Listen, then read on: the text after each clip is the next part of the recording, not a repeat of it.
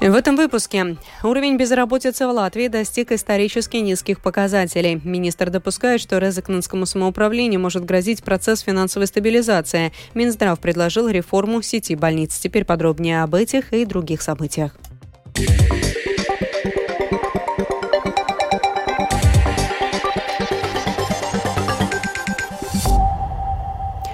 Уровень безработицы в Латвии снижается. Сейчас он достиг исторически низких показателей. Хотя ранее уровень безработицы процентуальный бывал ниже, но такого маленького числа безработных в стране еще не было. Подробнее о сложившейся ситуации расскажет Михаил Никулкин.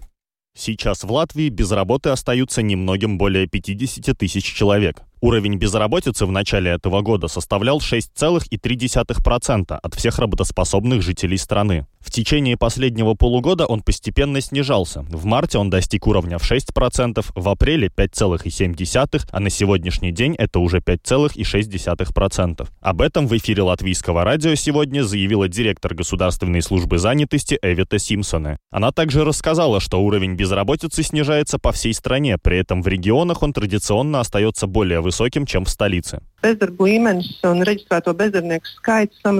Уровень безработицы и число зарегистрированных безработных снижается на территории всей страны. При этом сохраняются достаточно большие различия по регионам. В Риге этот уровень составляет лишь немногим больше 4%, а в окрестностях столицы еще ниже. В Латгале он по-прежнему остается выше 10%. Однако во всех регионах наблюдается снижение, в том числе и в Латгале.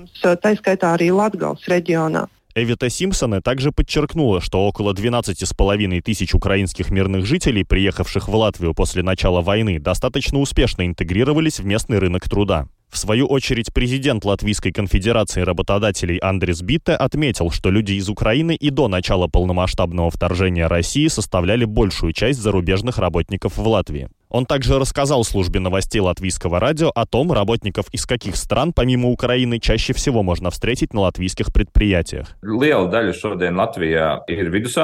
Большая часть этих работников в Латвии – люди из стран Средней Азии. Главным образом это касается строительства, дорожных работ и схожих отраслей. Это Узбекистан, где потенциал выше и где государственная политика заключается в экспорте рабочей силы. У них даже есть государственное агентство, которое занимается устройством этих людей на работу за границей. До сих пор на моем предприятии одна из наиболее активных частей – это привлечение к работе людей из Вьетнама. У нас очень позитивный опыт работы с ними. Я бы сказал, что эта география со временем становится все более обширной. Отметим, что по словам главы службы занятости Эвита Симпсона, в Латвии ощутимо не хватает педагогов, медицинского персонала, программистов, водителей, строителей, а также вспомогательных работников в ряде отраслей. При этом количество свободных вакансий в стране на данный момент не является самым высоким в истории. Михаил Никулкин, служба новостей Латвийского радио. Имеющаяся в настоящее время информация о финансовых затруднениях Резакненского самоуправления вызывает опасения, что самоуправление может грозить процесс финансовой стабилизации, которым будет руководить Министерство финансов, допустил в разговоре с агентством «Лето» министр окружающей среды регионального развития Марис Спринджукс. По имеющейся у Спринджукса информации, Резакненское самоуправление переживает финансовые затруднения в связи со строительством базы отдыха у озера Кувшу, затраты на строительство которой выросли, поэтому проект не может быть завершен. Если муниципалитету не удастся удастся изыскать необходимые дополнительные 3 миллиона евро, ему также придется вернуть 5 миллионов евро, вложенные в строительство базы. Министр имеет обоснованные опасения, что самоуправление не в состоянии объективно оценить свои функции и доступные финансовые ресурсы. Вот как в программе подробности упреки министра прокомментировал мэр Резекна Александр Барташевич. Мы очень адекватно оцениваем свои ресурсы, свои возможности, и как бы не совсем правильно называть базой отдыха, потому что это э, рекреационный центр, который один из элементов нашей, нашей стратегии, которая направлена на создание новых рабочих мест э, в отрасли, которую мы называем туризм. Эти э, развитие ту, туристической отрасли в городе Резекна у нас происходит поэтапно и как бы долгие годы. Мы улучшали инфраструктуру, которая может привлечь туристов э, в городе Резекна. Это может отрасль приносить достаточно большой большой доход в бюджет э, самоуправления. Поэтому это проект, который финансируется в том числе и структурными фондами Европейского Союза. Это, это не наша блажь какая-то. Проект утвержден и, и, и в ЦЕФЛе, и в Министерстве финансов, и в, и в Министерстве, которым руководит господин Стринджикс. Он, он должен это прекрасно понимать. Ну, строители отказались строить дальше за такие деньги, которые были. Мы объявили новый конкурс. Этот новый конкурс сказал, что удорожание составит 3 миллиона с лишним. И нам, ну да, как бы нам надо заканчивать проект, потому что если мы его не закончим, то мы теряем 5, 5 миллионов структурных фондов Европейского Союза. Э, да, ситуация сложная, нестандартная, в целях экономии средств по заданию органов местного самоуправления руководители учреждений и управления подготовили предложение по сокращению численности работников. Сокращение числа сотрудников комментирует руководитель социальной службы Резекненского самоуправления Гуннарс Арбиданс. Это, конечно, болезненный вопрос для меня как главы администрации, потому что мы, наоборот, подготовили письмо о том, что необходимо увеличить количество сотрудников в социальной службе, потому что каждый день, с каждой неделей, с каждым годом становится все больше и больше задач, делегируемых государством и в нашей области, социальной сфере, и поэтому ресурсы нужны и будут нужны. И в этом вопросе сохранение имеющихся сотрудников было бы первичным. Конечно, я выполню задание, но как же это будет будет мучительно. Я считаю, что это мало поможет, потому что суммы минимальны по сравнению с теми суммами, которые муниципалитет должен найти, чтобы выжить.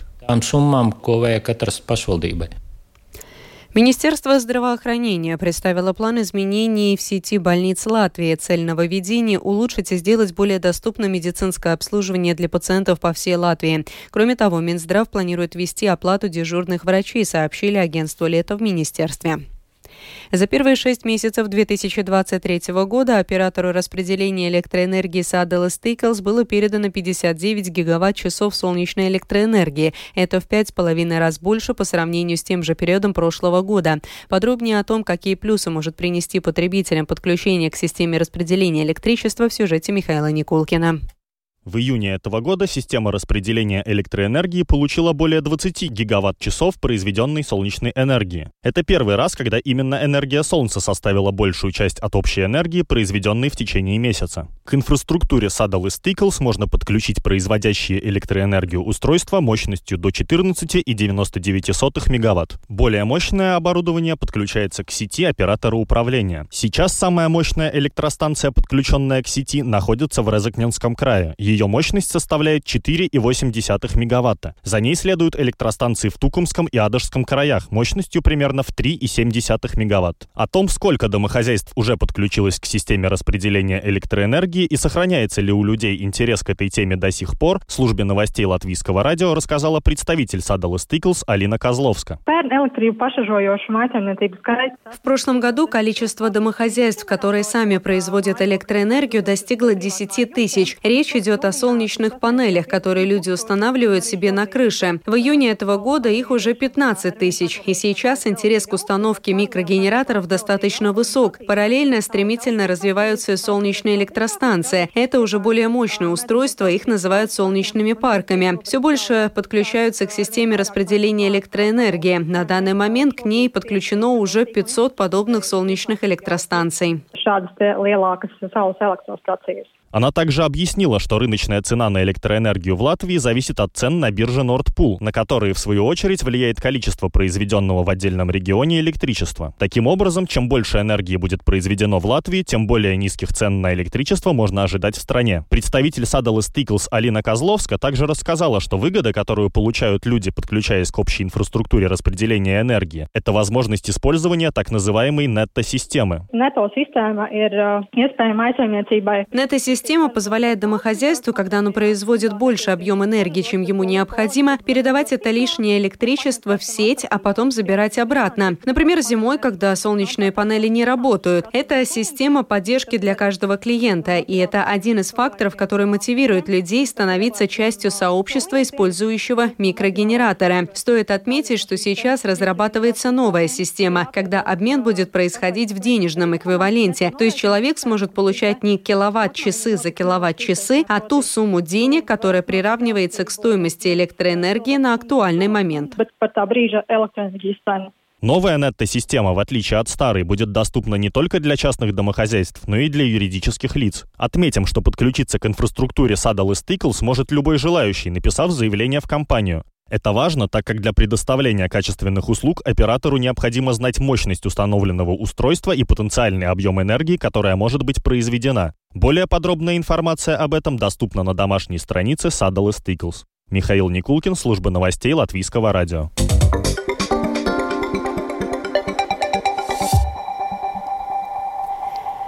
Зарубежным новостям служба безопасности Украины впервые признала, что причастна к атаке на Крымский мост, которая была совершена в 2022 году. Эту информацию подтвердил глава СБУ Василий Малюк, пишет РБК Украина, об этом сообщает BBC. Малюк официально заявил, что специальная операция на Крымском мосту в октябре прошлого года является делом рук СБУ. Страны Европейского Союза согласились принять ограничительные меры в отношении Беларуси в связи с ситуацией в стране и ее причастностью к войне России против Украины, заявила в среду в Брюсселе делегация Испании, председательствующей сейчас в ЕС. Правительство Украины выделило 40 миллиардов гривен, чуть менее 1 миллиарда евро, на производство украинских беспилотников. Об этом сообщил премьер-министр страны Денис Шмыгаль на форуме, посвященном годовщине проекта «Армия дронов». По его словам, власти Украины устранили таможенные барьеры для поставок запчастей и комплектующих, а также приняли решение, способствующее массовому производству боеприпасов для дронов. Более 40 человек погибли в результате лесных пожаров, которые продолжают бушевать в нескольких странах на побережье Средиземного моря. Поскольку пожары угрожают э, деревням и курортным зонам, тысячи людей были вынуждены эвакуироваться. Несколько человек погибли от э, урагана, пришедшего на смену жаре, продолжит Рустам Шукуров.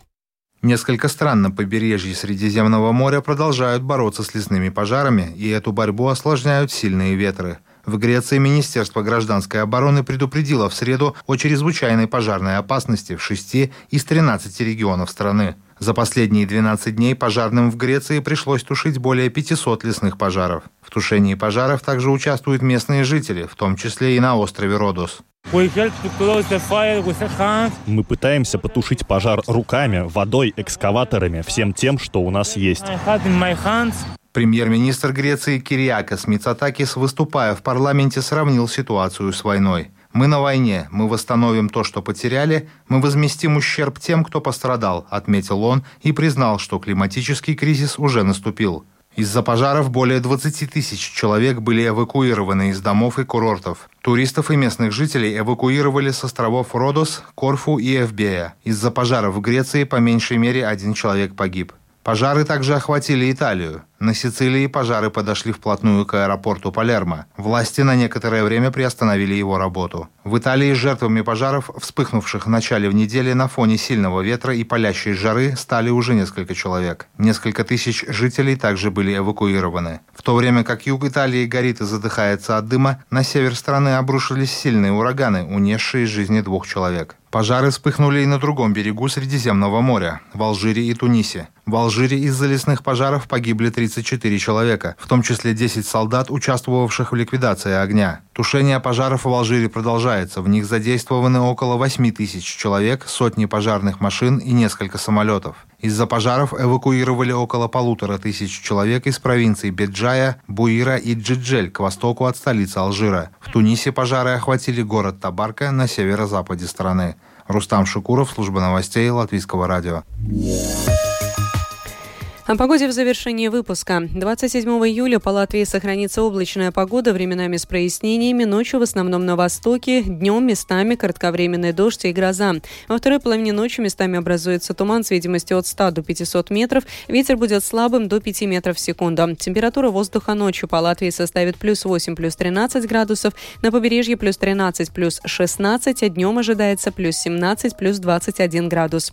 В Риге будет облачно с прояснениями, во второй половине дня дня возможны кратковременные дожди и грозы. Ветер будет слабым, температура воздуха ночью составит плюс 11, плюс 13 градусов, днем ожидается около плюс 20. Медицинский тип погоды второй благоприятный. Это была программа сегодня в 19-26 июля. Продюсер и ведущая выпуска Екатерина Борзая. В Латвии 19 часов почти 15 минут.